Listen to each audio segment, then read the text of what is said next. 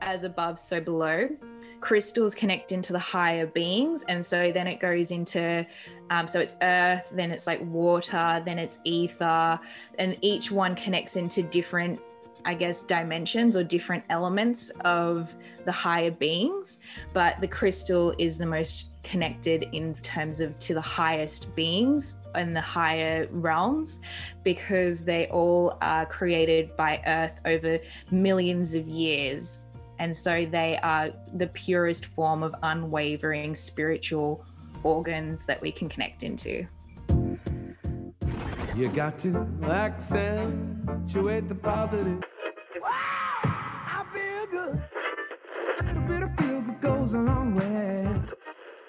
You're listening to Karen Swain, teacher of deliberate creation, accentuating the positive, showing you a way to a better life. Accentuating the positive, it's not just fad, it's sanity. Who in their right mind would accentuate anything else?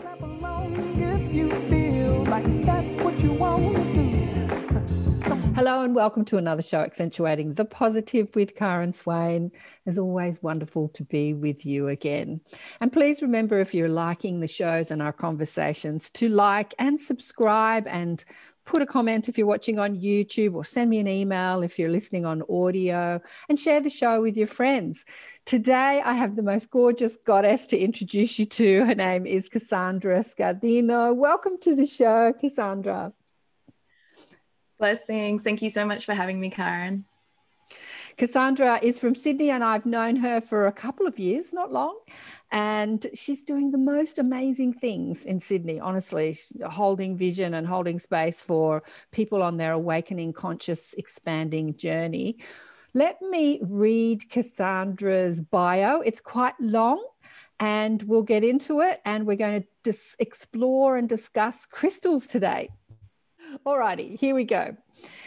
Cassandra Scardino is the vision director of the Temple Surry Hills, a place that hosts conscious events with esoteric and metaphysical new age threads. Cassandra works as a psychic, healer, crystal teacher, spiritual coach, and the temple facilitator, building light community for like minded people.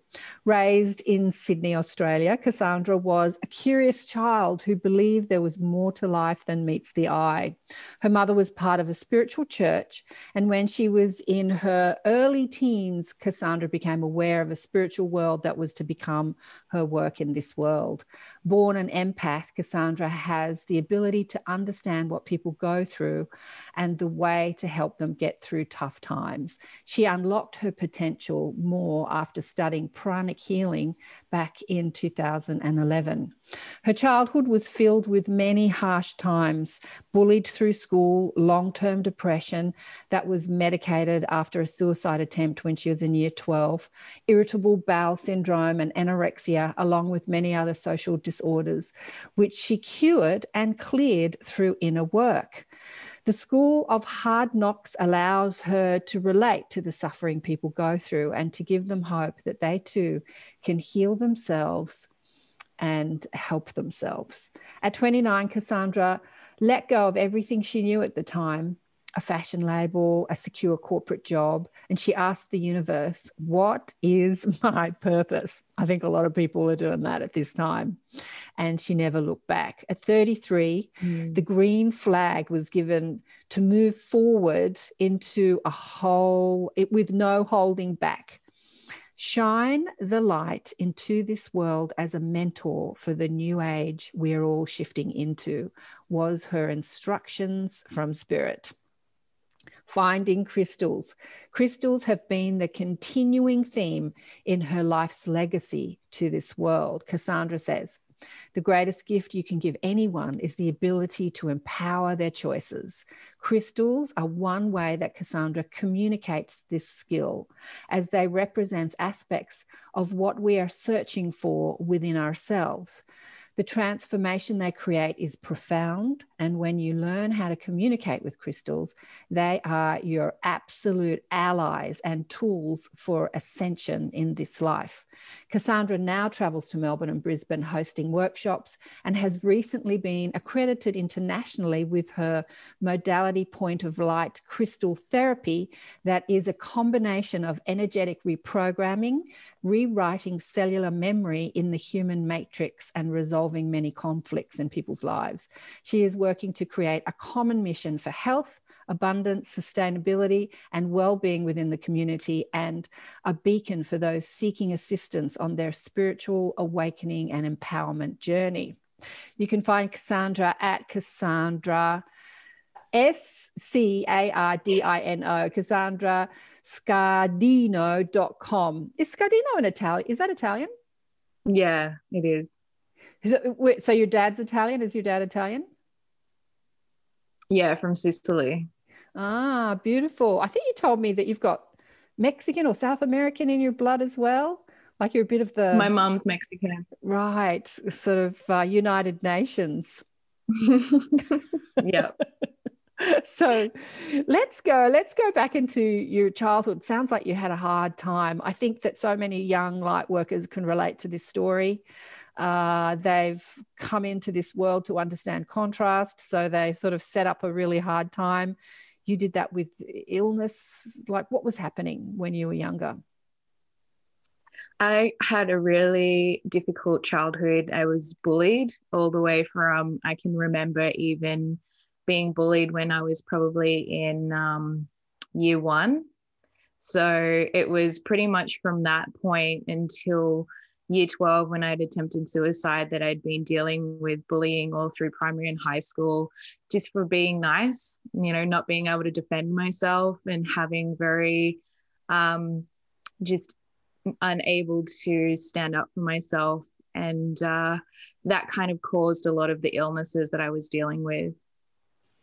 Do you think uh, that because you were so empathic, that was a part of the bullying? Like you were so sensitive, did you sort of like go into a shell, not being able to cope with the harshness of the emotional vibration of this world? I feel like because I was so empathic, I was brought into a family that needed somebody that could hold space for them and i did that a lot for my family because i was so accommodating and um, coming from a ethnic background where we share our love by doing things for the other person. And like it's almost one of those things if you are a child and you you are given everything that you uh, ever wanted, then in return, they kind of want that person to listen to. Or um, in my circumstances, there was a lot of not being able to live my own life. I was very much told from when I was young what I should be doing. So I was um, led on that journey of, you know, don't do arts, don't do drama, you know, you're never going to make money doing that. So it was always like, computers, business, you know, advanced maths and English. And that just was not who I was. And so I always constantly felt like who I was was never good enough. Mm. And that kind of, I think, was part of the challenges. And one of the things that I find as somebody that was the black sheep a lot of people come to me as the black sheeps in their family and i explain to them that that's part of their journey as the ripple in the pond being somebody that can create change by working on themselves identifying who they are and standing up and not saying you know mom dad you're wrong but mom dad you brought me into this world so that i could be who i'm meant to be not so that i can you know be who you want me to be and you need to let me live my life and respect my choices. And that kind of, in a way, lets them see that they also have to do that work. And so I think that was part of my illness as well was the bullying and then not being seen and heard in my own family. Wow, it's amazing because you're a couple of generations younger than me. It's amazing that that was still going on, and maybe it's still going on today with kids. And I don't know. Uh, hopefully, you know, your generation having been through that will bring up children that don't have to go through that, and just allow them, just allow them to be who they came to be, shine, just shine. So yeah, the chain of pain. And uh, t- tell me about your mom. You said that she is in what a spiritualist church. What was that all about? When I was younger, it would have been early teens. My mother actually was part of a group. They, they were called the Vega Spiritual Church. And Vega is part of the constellation star system. I'm not sure if it's the Arcturians or Pleiades that are part of the Vega system, but the woman that actually ran, ran the church, it was, I think back in those days, a lot of. Um, spiritual churches were for women that had already, you know, gone past that phase of being worried about what other people thought of them. Mm. And so the general um, group members were women in their, you know, 50s and onwards that kind of really had spiritual gifts but were looking for other like-minded people. And so i felt like i was this little teeny tiny child amongst all these really wise older women. And my mother gravitated towards this group. I'm not sure how she actually was introduced by them but at that point it was a real game changer for me because the first ever activity that they got us to do which was psychometry. Um, they got everybody's keys and put them in brown paper bags and they just you know let me start reading them. And just from feeling the keys i could automatically start telling people's um, energy. And the woman that ran the group really saw my abilities and and also saw the suffering that I'd gone through and so that was kind of like my first opening up into the spiritual realm Wow. So even though your mother was into this, she didn't see it as anything that you could like make a career or a living out of. It was just, she was just dabbling in, I don't know, spiritual stuff. And it wasn't kind of something that you've got to take seriously or, you know, you can, you can make a life out of. My mom has like very strong beliefs in spirit and because I think in Mexico, the Mexican culture has a lot of similarities to um, witch, not witchcraft and things like that, but that kind of black magic gets used there, similar to in the Philippines or in um, some of the South American countries, like that's still even in Africa, like voodoo and stuff like that. So I think there wasn't that kind of um, taboo around it, but it was never something that she considered a career. It was more just something she understood was real and something that she could. Um, relate to, even though that wasn't her world. So she kind of went to it as a, a form of community and also for us as my mother and daughter connection. Oh, nice, beautiful. So, where, what happened to sort of wake you up? It's, it says in your bio that um, I think you were 29 when you kind of let go of like, I'm going to be a fashion designer, you know, the whole corporate thing. I'm going to crawl up the corporate ladder and do. Oh, I remember that so well. And then you, you kind of surrendered to why you were here. What was happening? you know 29 feels like young but now i see so many young 20 year olds doing that and i Absolutely. think that's amazing mm-hmm. um, at you know at that point i'd already lived my career as a fashion designer and when the financial crisis hit everything got lost.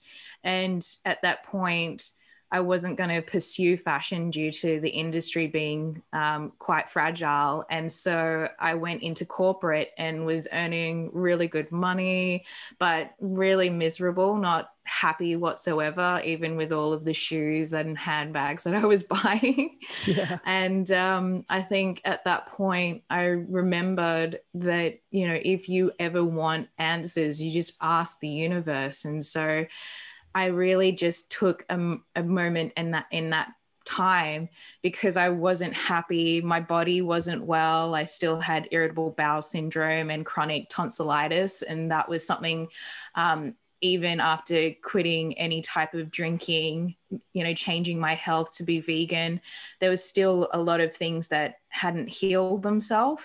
And so that kind of led me down that track of going okay if there is more to life and i'm if i need to be doing something then i'm really ready to open myself up to that because there wasn't anything else that i hadn't really explored. Yeah. It's a big jump isn't it? Going from a corporate job that gives you that security and money to sort of throwing yourself into this world of healing and spiritual awakening where people haven't yet, not saying that they don't, but really valued it as much as other mainstream things. Because you've been doing this for a long time now, you know, running a facility and you've, you've still got to pay all the bills, the rent, and everything. How's it been going? it's not been easy, has it? I can honestly say it was such a long time ago, but the biggest thing that I had to learn was trust. And oh. that's one of the biggest lessons in spirit. Yeah. You know, is is being a master manifester when I was doing all of my creating and getting to those points where it's like creating all of these things that I wanted and then having to make that choice that I'm no longer equipped to be in the corporate world. This is not who I am and not where I want to see myself, but having to trust in that manifestation of like changing my career. And I remember so vividly, I, I managed to manifest all of these jobs that kept um, giving me more flexibility to do my spiritual work, but I still wasn't completely leaving the job. I wasn't leaving working for an office or leaving that you know security of having some kind of income to fully just you know surrender into my path and so I had manifested this one job where all I had to work was four hours a day and then I'd have the rest of the day off. But I remember every day I would walk into that job and my body would completely shut down. It was like no part of me could actually handle being in that environment. And I remember just being like, okay, spirit, if this is, you know, the, the, end of the road i'm going to like take that leap of faith. And eventually i just resigned and had that fear but also allowing myself to just kind of drop into what's the worst thing that could happen. Like if i really had to move back home as the worst case scenario then i allowed myself to be okay with that and just say that there's nothing worse than living that life at the end of, of my days going i wish i had just taken that leap of faith you know on my deathbed going i wish i'd just given myself that little bit of extra you know push. And so that's all it took was me to be like okay worst case scenario i move back home or i couch surf with my friends whatever it is. And I remember some weeks like uh, it would be great. There would be plenty of money coming through. And then there'd be one week where there wasn't anything. And I'd have to like, you know, go back into my trust and keep myself in that faith. And then sure enough, the next week I'd make double of what I needed to, and that would cover everything. So it was just like that constant like dropping into that trust until I allowed my my fears to just melt away and and then it was never turning back really. Oh, trust is such a big one, isn't it? I so remember those lessons of trust when I was uh, doing, uh, yeah, how old was I? I think I was in my 30s and working in the film industry, cooking. And um, yeah, not that I hated it. It's just that I just didn't agree with what I was doing. Like I'm getting paid $15 an hour to cook all these rich, fatty foods for fat executives that are making commercials about things that we don't need. it's just like it wasn't a part of my mm-hmm. whole consciousness understanding of what life's all about. But they paid me. It was only $15 an hour, long days, really long days. But um, yeah, and, and then just just giving that up to go full time as a healer and, and knowing that, um, yeah, knowing that that would sustain me. It's such a big thing. But anyway trust it's it's a bit but you still it's it's ongoing isn't it? Trust is an ongoing thing right? It's like uh, doing this work and finding somewhere to live and trusting that you're being looked after. It's an ongoing thing. Yeah I, it's one of those things i say to my students like if you want to live a big game and if you really have you know big aspirations for yourself, the amount that you want to hold, because at the end of the day, the one common denominator in everything in your life is you. And so at that point, when I had to shift between leaving corporate to this life of self, you know, being my embodiment, there was a shift in what I was holding and a shift in the energy that I was bringing through.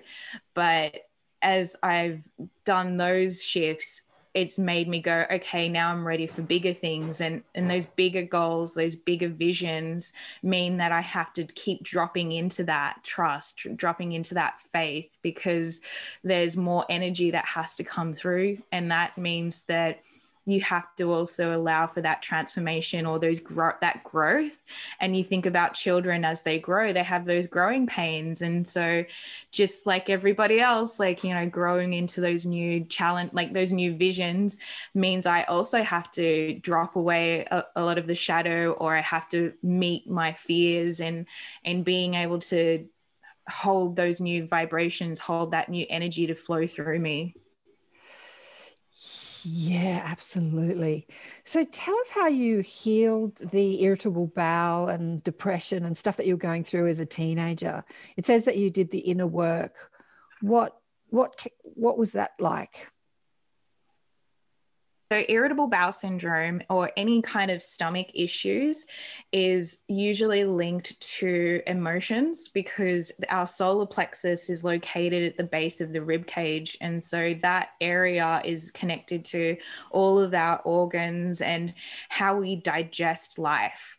So, if we have issues with conflict, if we find that we're constantly on edge, and for me, I would always wake up with stomach pain before going to school because I dreaded having to deal with people, deal with, you know, the the bullies, even teachers.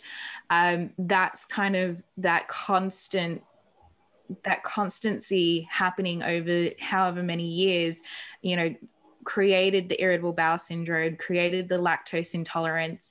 And it wasn't until I was able to actually take the time out and meet those fears because of how much I resisted being around people like you know now i have no issues even if i meet somebody that resists me i don't buy into it but it took a lot of having to train and understand those issues and also see other people's perspective of how that person is just somebody that is a vibrational field or a match in what I'm afraid of and a test to see if I will resonate with it or if I choose to actually say, that's not who I am.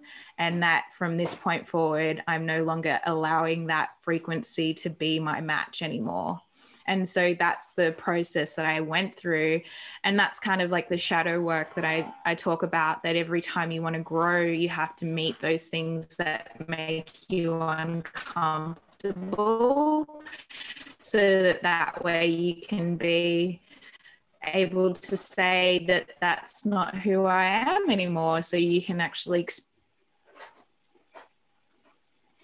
Exactly. Yeah, shadow work. So, what you're experiencing is reflecting what we're holding inside. So, it's not for us to judge the other, but to say, how am I like that too? Like, where can I let go of that attitude or where can I let go of that fear that I'm witnessing in another or I'm experiencing from another? That's the most important work I think we can do really in this world is to take responsibility for how we're flowing our energy and what we're attracting because like attracts like, right? So if we're attracting bullies, how am I bullying myself? How am I beating up on myself? And can I love myself more? And when you do, it just reflects outside yourself, right? Yeah, it's like really important right now that we come at these circumstances with an approach of love and i know love can be such a wide viewpoint but the thing that i'm seeing more and more is that if we keep on judging and if we keep on having this blame around other people the world and ourselves there is no getting off that you know cycle of continuing that trauma continuing those issues and so if we can live in the present moment and allow ourselves to just kind of remember that we are creators and if we want, we can always change anything. And that is the power, that is the absolute power that we have when we understand our reality and we understand the things that uh, here in this world as challenges, not just for ourselves, but for the collective, because there are so many things on, on a collective scale that we have to heal, so many woundings that need to be looked at with a, a, a touch of understanding that that those people are really just hurt and have no one to actually allow them to grow. And so one of the biggest things that i learned from pranic healing is the worst thing you could do is have pity or shame on someone because you're sending that vibration to them. And so the reason why i always send blessings or if there's something that happens like road rage instead of getting angry at that person i always say blessings that they get to their place safely. Or if i see somebody that's on the road that's homeless i say blessings that you find food and shelter.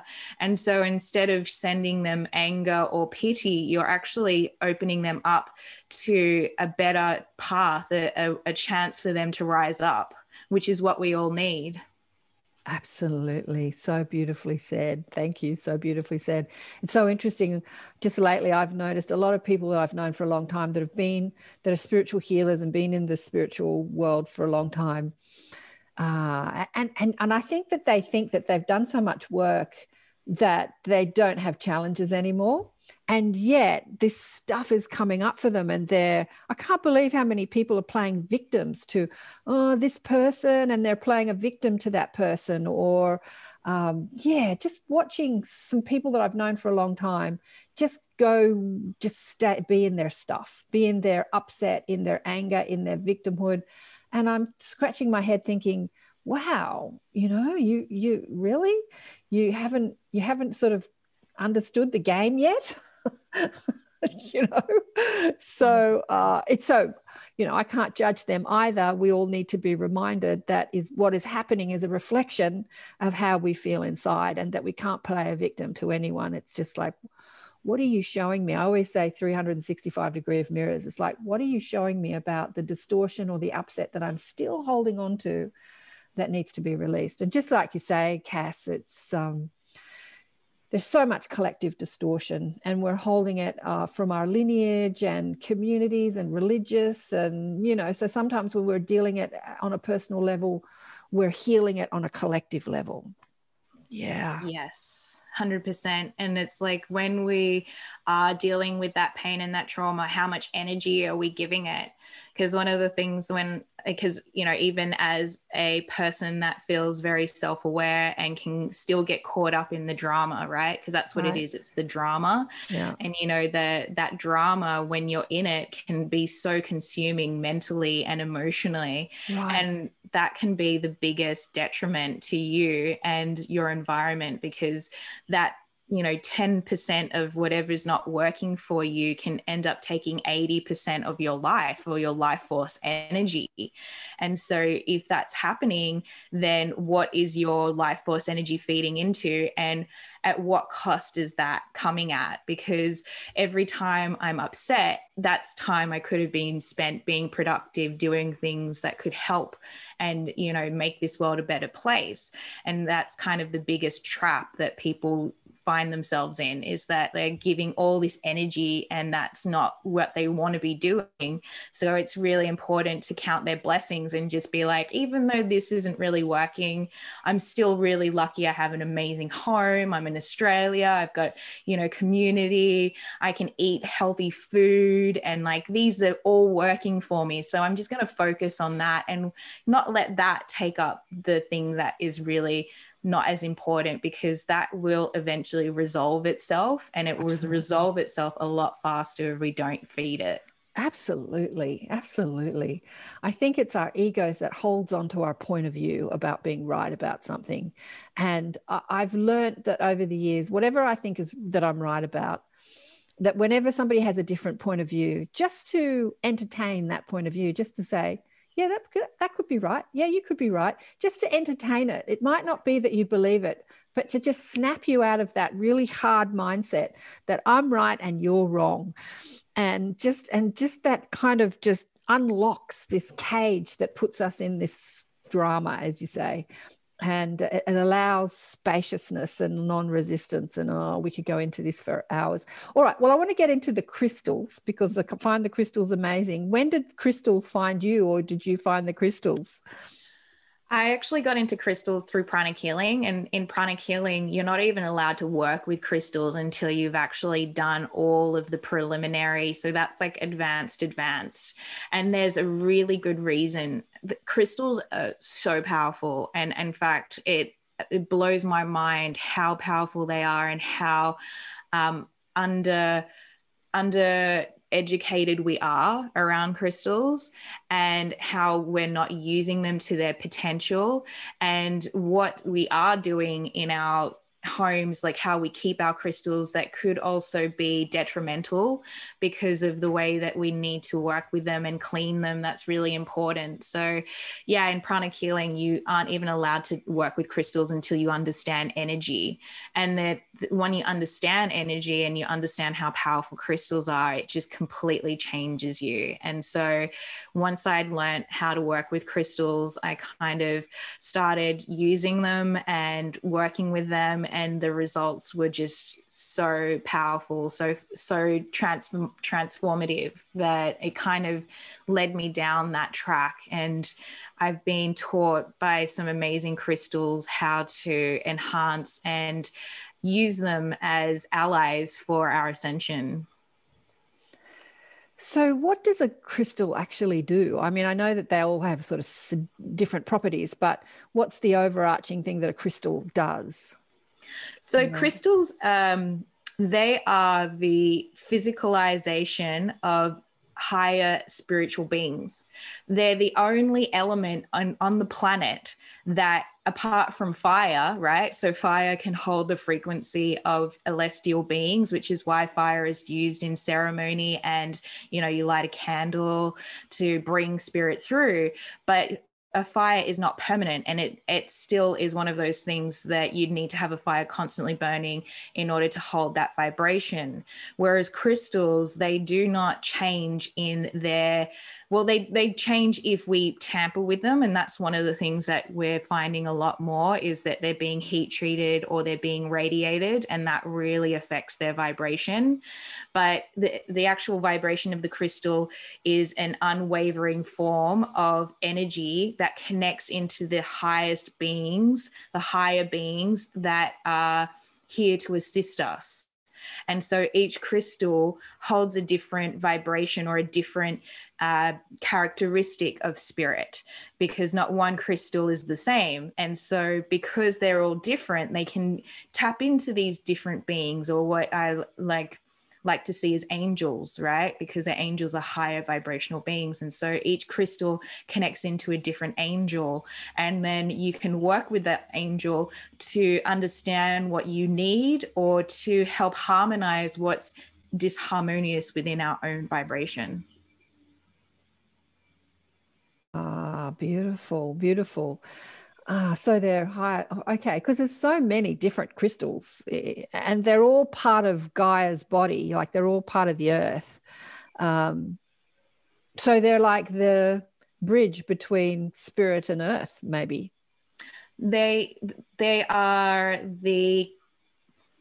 If if we look at it from as above, so below, crystals connect into the higher beings, and so then it goes into um, so it's earth, then it's like water, then it's ether, and each one connects into different I guess, dimensions or different elements of the higher beings, but the crystal is the most connected in terms of to the highest beings and the higher realms because they all are created by Earth over millions of years. And so they are the purest form of unwavering spiritual organs that we can connect into. Wow, it sounds like water, they would hold like libraries of information. Because like the oceans hold the story of earth like it's like a library of information. So it sounds like the crystal would too like just like you're saying because they form over millions of years that they'd be gathering all the information that's been going on on earth during the, that time that it's been forming. Would that be right yeah, as aspects of the water is part of their power. And so that's why when they get heat treated or radiated, that it, extracts the water. And the water is part of what helps their frequency to send out. And that's part of their power and their energy.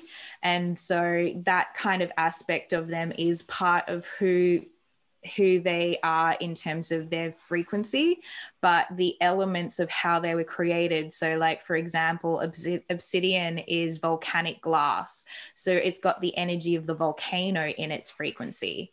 And then, you know, you can kind of see how selenite which is like this pillar of white light and the way that its structure looks holds that frequency in its vibration but it's the water element that's that sends it out so, how do we use crystals for healing? Like, um, I don't actually know anything about crystals. I used to have an ex-husband that was obsessed with them. He had we had crystals all over the house, but I didn't really study them. I didn't get into them. I'm like, oh yeah, that's nice. They're there. yeah. So, so you're educating me today. Uh, crystals are incredible. They work through our consciousness, but they also work through our sensory perception.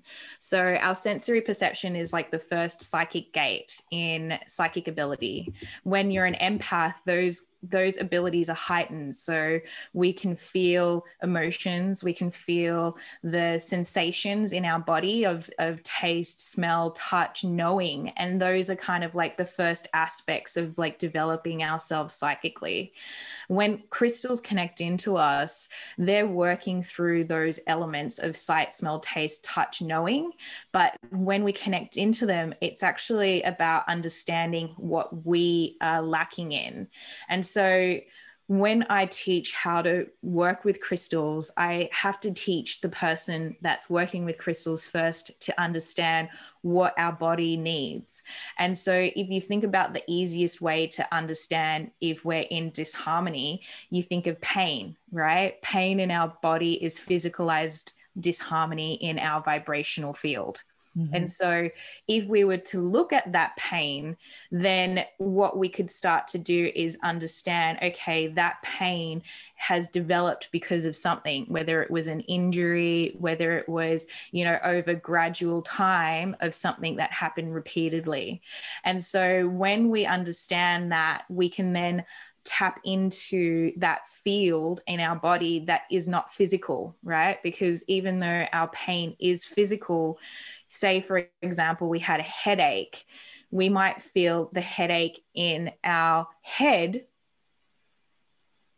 But if we actually understood pain, then we could feel the pain outside of our head. Like the, the energy might come around here when we think of that pain. And that's kind of part of understanding the etheric. Now, crystals help us to understand the etheric by going into our body and really taking the time to study all of the areas in our body that we're not connected to. And so, when we can connect into those areas, then we can actually use crystals to find out what we're needing to clear that or to enhance our field because okay. that's how they work is they you can actually go okay i've got a headache and then i can feel that in my field here but when i'm working with a crystal i'm picking up that crystal that i gravitate consciously with and when I focus on that area and I focus on the crystal, what ends up happening is the etheric end up merging, and the higher vibration will always trump the lower vibration. That's just the that that's a rule. So that any higher vibration will always win. Okay.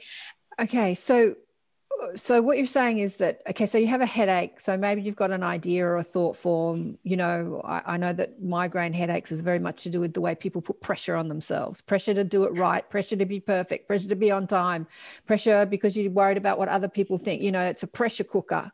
And uh, migraine headaches is actually the blood um, sort of creating pressure in the veins and you get these migraine. So so we're not always conscious of why we have pain or the thought forms or the ideas or the beliefs behind them do crystals show you that or they just heal it without you being consciously aware of it they can do both okay. it depends on how subtly aware you are for right. some people if they've got a lot of detoxification to go through and and usually when i talk about detoxification it depends on our diet it depends on the chemicals that we put in our body um, especially um, if we're in a really dense area, like right in the middle of the city or something like that. All of those things we have to detox in order for us to connect in, right? So, depending on how connected we are, the more that you can actually become aware of, the more you can tap into. So, the crystals will show you what's going on and they will clear it for you. Hmm. Right. Beautiful. Mm. So yeah, it's a, just a, it's a tool and yeah, beautiful. Okay, I'm just sorting it out in my sorting it out in my own head because I don't use crystals. I mean, I have crystals in the house. I've got a little sort of mob of crystals over there, but um, just because I think they're pretty, but I don't actually use them I don't really know how to use them. So for people at home that have crystals that don't know how to use them, what would be the, you know, obviously doing a course mm-hmm. in understanding how to use them, but what would, what could you sort of say to people about using crystals just if they've got them in their home? Yeah, 100%. One of the first things that they need to do is um, connecting into the crystal but before they can connect into the crystal, they need to first connect into themselves as the barometer. So I like to do this scanning process where you don't have any crystals, nothing on your body, because it's really important that you're completely neutral. And starting from the top of your head, just becoming aware of any type of energy that you sense. Like if you had a headache, you would sense energy here, right? Now, the same thing is like if you had heartache, you might feel something around here. Now, when you kind of go through your body and you scan all of the areas of your body, then you get a kind of like an imprint of like what's your neutral point, like what where you're at. Okay. So that's the first starting point because you have to first know who what your energy is before you introduce an energy in. So once you've got your energy gauge, then you pick up a crystal now, it's really important that you clean your crystal. So, the best way to clean your crystal is running water or sage, Palo Santo, things like that. Um, so, it's always really good to clean them if you haven't cleansed cleanse them for a while, just so that that way you're not picking up anything. And then you hold the crystal and then do the same activity. See what happens when you hold that crystal and even spend a moment just like looking at it because energy works with intention and so, if you are aware of what you're connecting into, it activates it. It actually creates as an activation of that crystal because the crystal's conscious. And so, a lot of the time when we go into a crystal shop and we gravitate towards a crystal, it's because crystals actually work with our um, our, our brain waves they connect in through the same thing that the brain waves connect into. They're connecting into that ether. And so we're for some reason drawn to this crystal, not because it's beautiful, but because our consciousness is saying that's the vibration that you need right now. And so that's the first thing I do is I I get my students to lay out all their crystals and just by whatever one calls them, which whichever one it is, not just because it's their favorite crystal, but which one's actually kind of like pulling towards them. And so that's the one that I tell them to start working with. And that's the way that you kind of connect into the consciousness of the crystal. And once you've actually connected in, you know, maybe opened up your heart because it's really important to not go in with this sense of like oh this is stupid because you know that's automatically just dropping you into doubt and you're not trusting in the process. But if you go well what have i got to lose? Let's let's you know acknowledge this this beautiful object. And crystals are so beautiful even like the you know the the ones that can be really different and interesting. They're still quite beautiful in the way that being created. And just acknowledging it and then sitting and doing that same process again of like scanning the body, talking to the crystal, saying whatever messages, whatever you need to share with me right now, I'm open to it. Okay. And just allowing yourself to be aware how does this change my vibration? Yeah. Because if you realized before I had a really heavy headache. I felt really uncomfortable. I was emotionally very uncomfortable. I had a lot of thoughts in my mind. These are all, this is all energy in our body. And then if you hold that crystal and then you just kind of connect into it, and then you go, oh, actually, my emotions feel a lot more calm. You know, I'm not thinking about a million things anymore. Then you're realizing the transformation that's happening on a subtle level. And that's the, the medicine Ah, beautiful. And so you're not saying that it has to be a specific right or wrong crystal, just a crystal that you're attracted to. And obviously, if you've got a crystal in your home, maybe if you've bought it, you've been attracted to that crystal. Or even if somebody's given it to you, it's come to you for a reason, right? Uh, like it's there, you, it's there. So uh, why judge it? There it is. exactly, exactly. And if you've got a few, just pick the one that you're attracted to yeah, yeah absolutely and like don't question what comes to you like if a thought pops up and you're like oh that's really random or a memory comes up then right. that's the messages that are coming to you from that crystal and you can go down the track of actually learning how to communicate with crystals and so that's all the stuff I teach you and it's not like if I talk to this crystal, it's going to talk back to me. It's like physical, you know, feeling and asking questions similar to a pendulum without using a pendulum to actually get answers and find out what's going on with you and how the crystal's going to help you with that. So, all of that's possible when we actually understand our own vibration and how we can actually tap into their vibration too.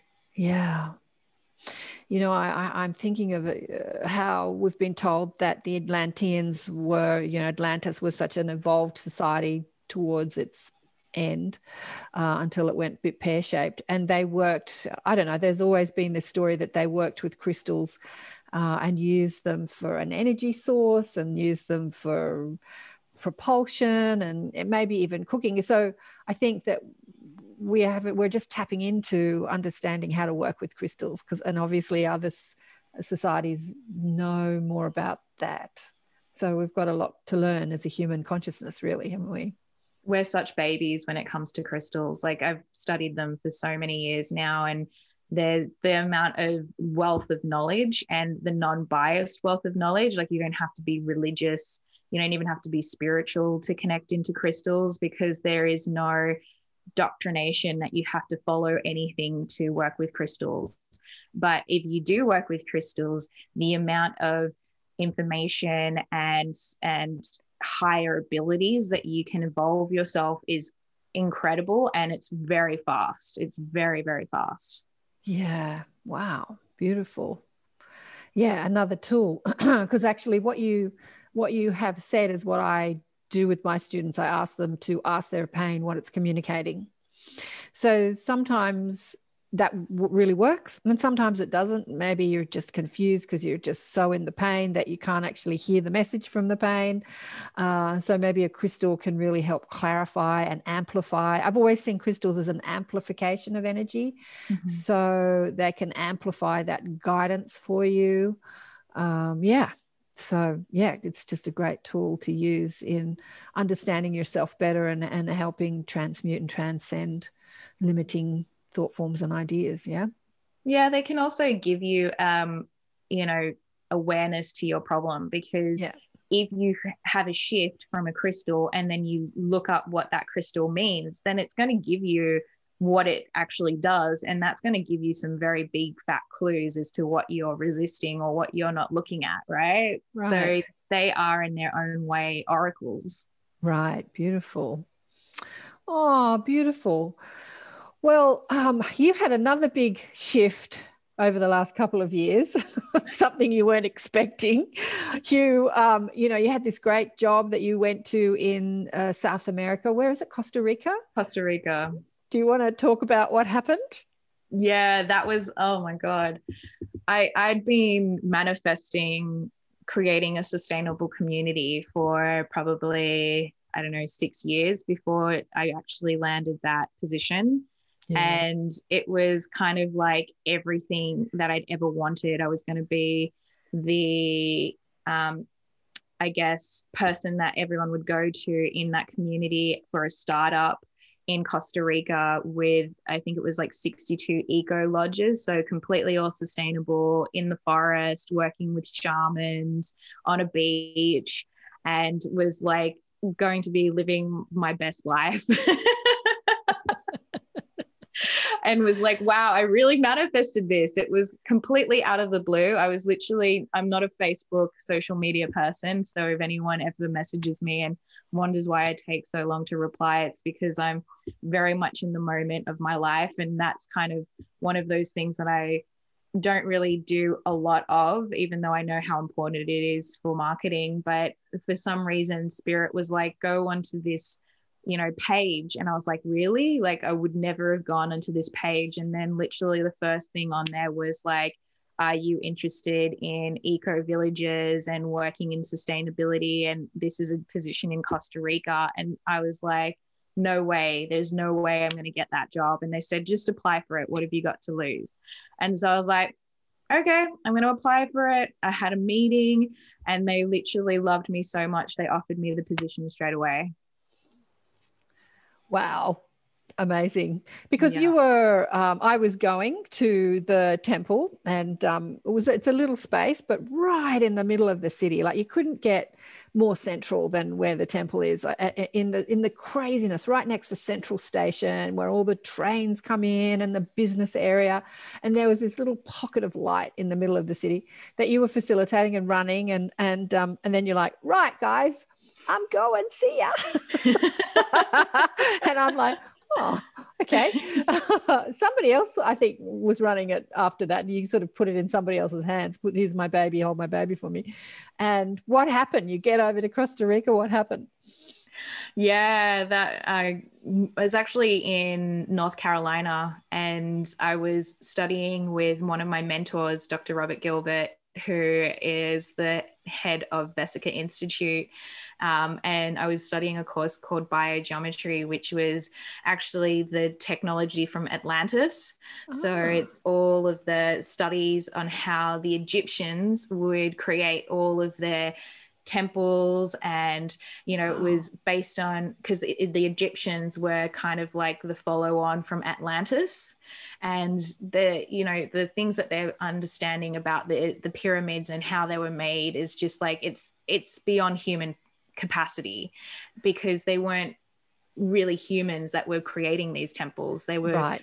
beings that had technology beyond beyond what we have and so Exactly. And and we- used the element. I, I had another guest on the show that said, you know, the the pyramids were created because they know how to work with the elements, like you're saying. You're like, yeah. Anyway, go on, go on. yeah yeah so they do they work with not just the elements of you know um, what we understand like fire earth water and all that but they understand the elements of number color shape and all of these are the aspects of what creates our reality yeah Right. everything Yeah. has a basis on shape color you know it and that's how when we understand it that's real magic right. but that's like what they were using and they were using that to find specific points on the ground that would have the highest frequency and then they would harness that to actually create these temples wow. and they use that as a way to actually tap into these higher vibrations so that they could actually bring this information and this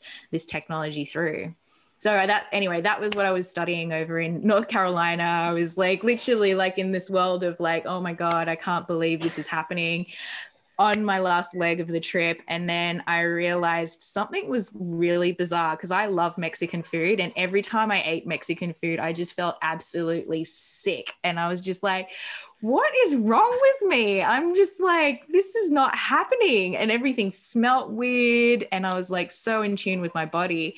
And I remember just being like, okay, I'm going to do a, a card reading. And as soon as I saw this little, the card, which is the sun, which has a little baby, riding a horse. And then there was the queen with the pentacles. And I was just like, oh my God, I'm pregnant.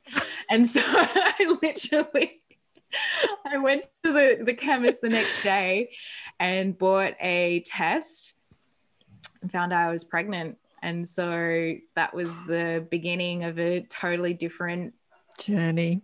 Yeah, exactly. A totally different journey. And so, what decisions did you make when you found that out?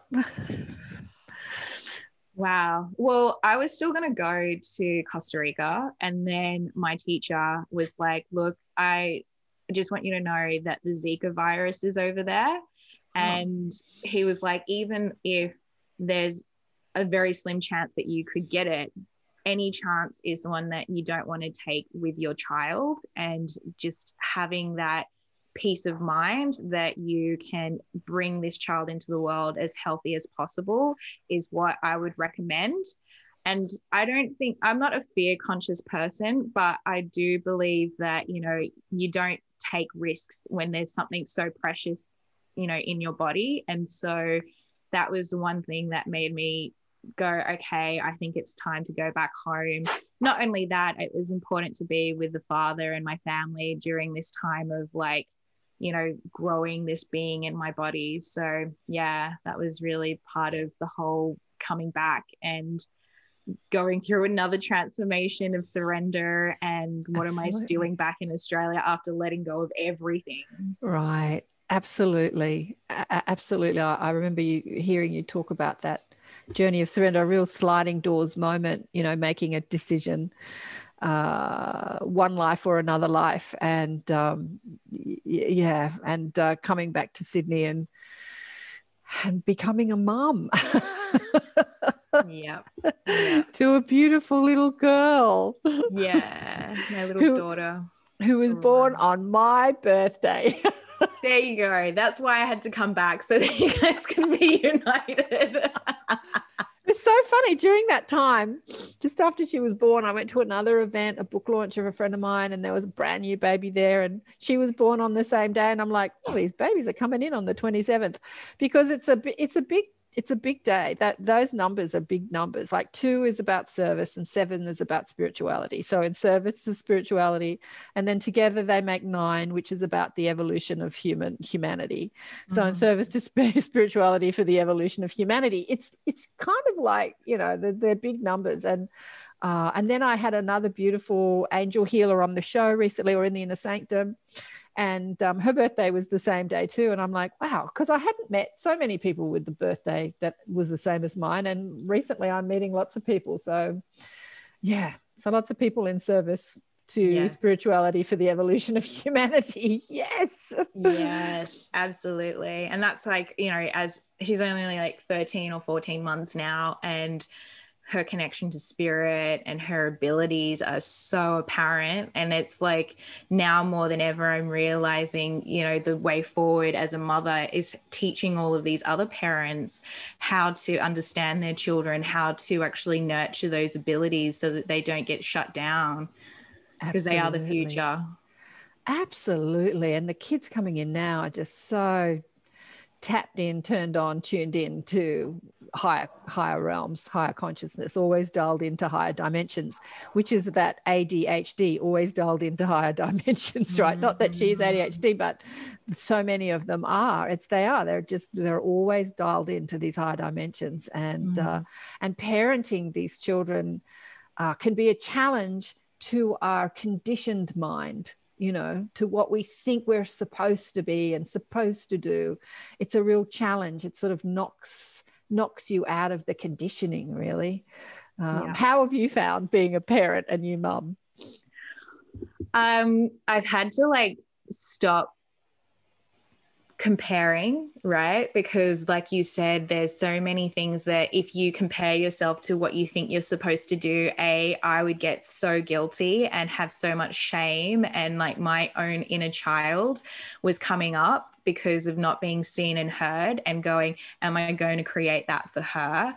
So that was one of the biggest things that I had to heal in myself was the trauma that I experienced as a child and not to compare myself to her and not to guilt myself because that was never going to help her in any way, shape, or form.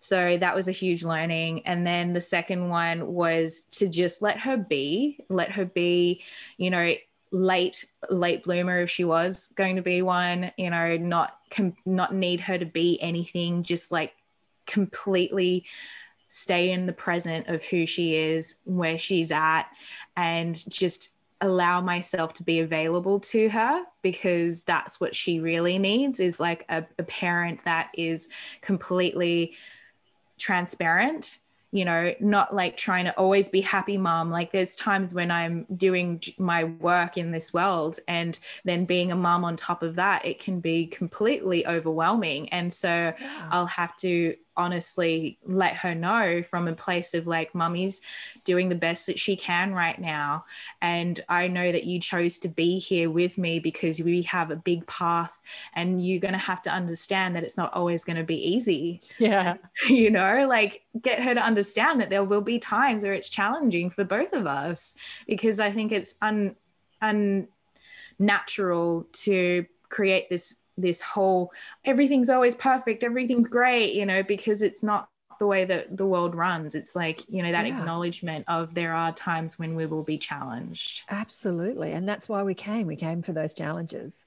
So meet the challenges with grace and don't ignore them and push them under the carpet. That's what I see a lot of spiritual people do. No, that's not happening. I'm love and light. That can't happen to me. It's like, yeah, I can. Mm-hmm. Yeah. like, let's deal with it. But, uh, you know, I remember parenting Annika, I had to let go of, uh, which is something that she loves and she hates, of me seeing myself as her only mother because she holds a lot of dolphin energy. Like she's this little sea baby, right? She's dolphin crazy you know the dolphin community it's like you don't really you have one person that births you but you have this community that mothers you.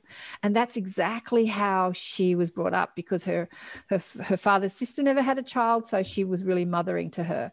Her grandmother left her her children other children and grandchildren in europe and so she was the only grandchildren so she really mothered her. Then she had a her father's best friend never had a daughter so she really mothered her. Then there was a gay couple that wanted a daughter and took uh, her father's sperm and they really mothered her. So she had this community of mothers and for a mother you're it was kind of like you have to let go of ego that says i'm her mother and what I say goes because there are all these other mothers that are mothering her. And um, so that was my challenge. But just to, to see that, okay, I gave birth to her, that doesn't necessarily mean that I'm her only mother, mm. um, which is which was a conditioned thought form that I had to let go of. Um, so it's like having this community, this family, you know, bringing up a child, this community bringing up a child as opposed to the two parents. Yeah, yeah, which is probably what you're going through as well, right? Oh, yeah. She has a lot of aunties. yeah. A lot of people wanting to mother her. Massively. Yeah. And she's she's good with people and I think that's a good thing about her. She doesn't I mean obviously she knows mom and protection and and we create that foundation for her to have self-governance because that's kind of our roles as parents is to make sure she knows what's her boundaries, her limits, and how to keep herself in check. Um, but you know outside of that i think it's really important for her to understand people and and you know she can get love from so many people so you know that's a good thing right Exactly, collective love. Exactly. Her parents are the only two that, or parents or grandparents or fa- are, are not the only people that can love her. Yeah. Yeah. Collective love. I think that's something as humans we really need to understand that love is not um, exclusive, that it's inclusive. And it's not just like just because you're her parents or her grandparents that you love and nurture her that it's um yeah love is an inclusive exercise everybody can love everybody can love oh darling what what else would you like to leave us with there's so many you've got so many gems and pearls to share with people and wisdom what would you like to leave people with? What's a message you like to leave people with? And tell people what you're up to. Because most um, of the, your events and workshops are in person right? They're not online yeah most of them i do try to focus on online um on in person but i have got stuff coming out online and for me, the, per, the the reason I do things in person is because I'm such a community person, um, and I find that the tribe or you know the the group keeps on becoming larger, and and that sense of finding people that are like minded is so important for a lot of people, especially during COVID. But I think 2021 is really about you know how do we take that community to the next level. So we're really looking at how do we create land with you know principles around what we understand as as community and um, you know developing our crystal knowledge through this biogeometry course and how can we start to heal the planet? How can we start to raise each other up through this consciousness of you know letting go of the blame game and seeing each other as the reflections? So you know that's kind of my focus is like really creating that ascension connecting into the first nations as well. And you know how how do we handle ourselves with the challenges that we face as as a collective? Absolutely. And maybe that dream that costa rican dream is something that you will create. Rather than becoming a part of somebody else's dream you'll create a community that creates exactly what they're creating in costa rica. Totally. Yeah. So yeah it's still there. It doesn't mean that it's gone away. It's just not at the time. But it, it also made you aware of it, and you can, um, you know, watch what they're doing, and they can, you can learn from them, and they can learn from you. It's like you could collaborate, and yeah, the dream's still there. It hasn't gone away. no, definitely not. It's still going to be watch this space. yeah, yeah, absolutely. Oh, darling one, beautiful one. It's been such a joy hearing your story. And um, for people listening, you can check out uh, Cassandra's website at Cassandra with a, with a, with a K, K A S S A N D R A S C A R D I N O dot com. And uh, you'll find more about her there. Thank you so much for being on the show. Thank you so much, Karen. I'm so blessed to have met you. And it's just, you know, we're obviously on each other's paths for some very important things. So thank you so much. How beautiful to learn so much more about crystals. I'm actually going to do exactly what Cassandra asked us to do. I've got some pain in my hip or lower back, and I'm going to, I've been asking my pain, What are you showing me? What are you showing me? And I'm sure it's talked to me about a million times, and I'm just not getting the message. I'm a bit thick. So I'm going to use a crystal and uh, ask, Yeah, isn't she gorgeous? so beautiful. And we forgot to mention Chris, her partner, who's daddy to her beautiful Aurora, her beautiful daughter. Uh, he's beautiful. He's such a great daddy. He's just, he was just so happy she came back and she said, I'm pregnant.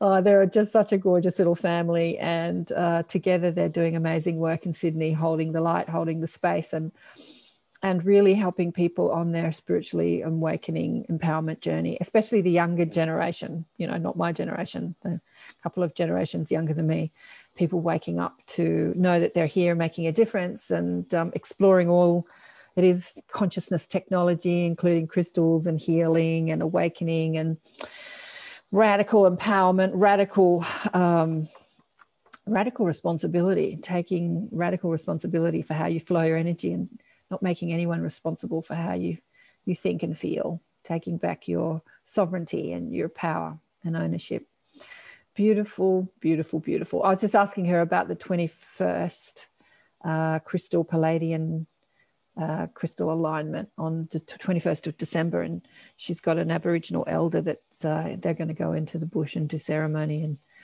as I am, but they're going to go to a different place. but uh, she said that she's got this Aboriginal elder that um, that knows all about it, and he's choosing a place that they're going to go and do some ceremony, and yeah, be available for the collective uh, alignment on the 21st of December, mm, which will be the 20th, I think, in the US. Anyway, it's all beautiful, all good. I hope you enjoyed that as much as I did. And uh, please remember to like and subscribe and share the shows and all that sort of stuff.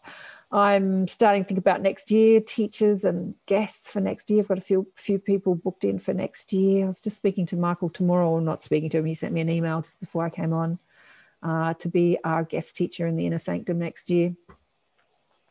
And uh, just before I, I, turned the, you know, went, went on the recording, he said that he can't do the date that I've asked. So, anyway, I wanted to talk to Michael about um, soul age and soul agreements and uh, what we kind of choose to experience when we come in and different soul ages. He mentioned it in the inner sanctum or one of the shows I did. And I have been meaning to contact him to expand on that.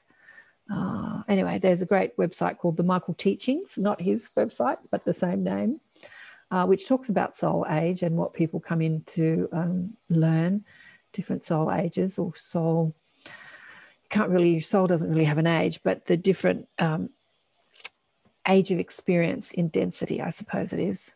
And uh, anyway, so who's coming up? Uh, uh, next week, I have a man that Sue Walker told me about called Daryl Stokes, who takes photographs of orbs, communicates with spirit through his lens. So he's coming on next week. That'll be interesting. And Paige Lee, Choose to Believe. She's coming on after that on the show. Dr. Robert Young. I'm going to talk about, I haven't actually confirmed him. I was going to put him in in February, March next year, but I might squeeze him in before the end of the year uh, just after Christmas. We'll see. I've got to confirm dates with him, talking about health, um, as we've uh, been so focused on the health of humanity and fear around health and everything. But he's uh, he's fascinating. He's been on quite a few different shows. He's fascinating. Yeah, he sent me a lovely email.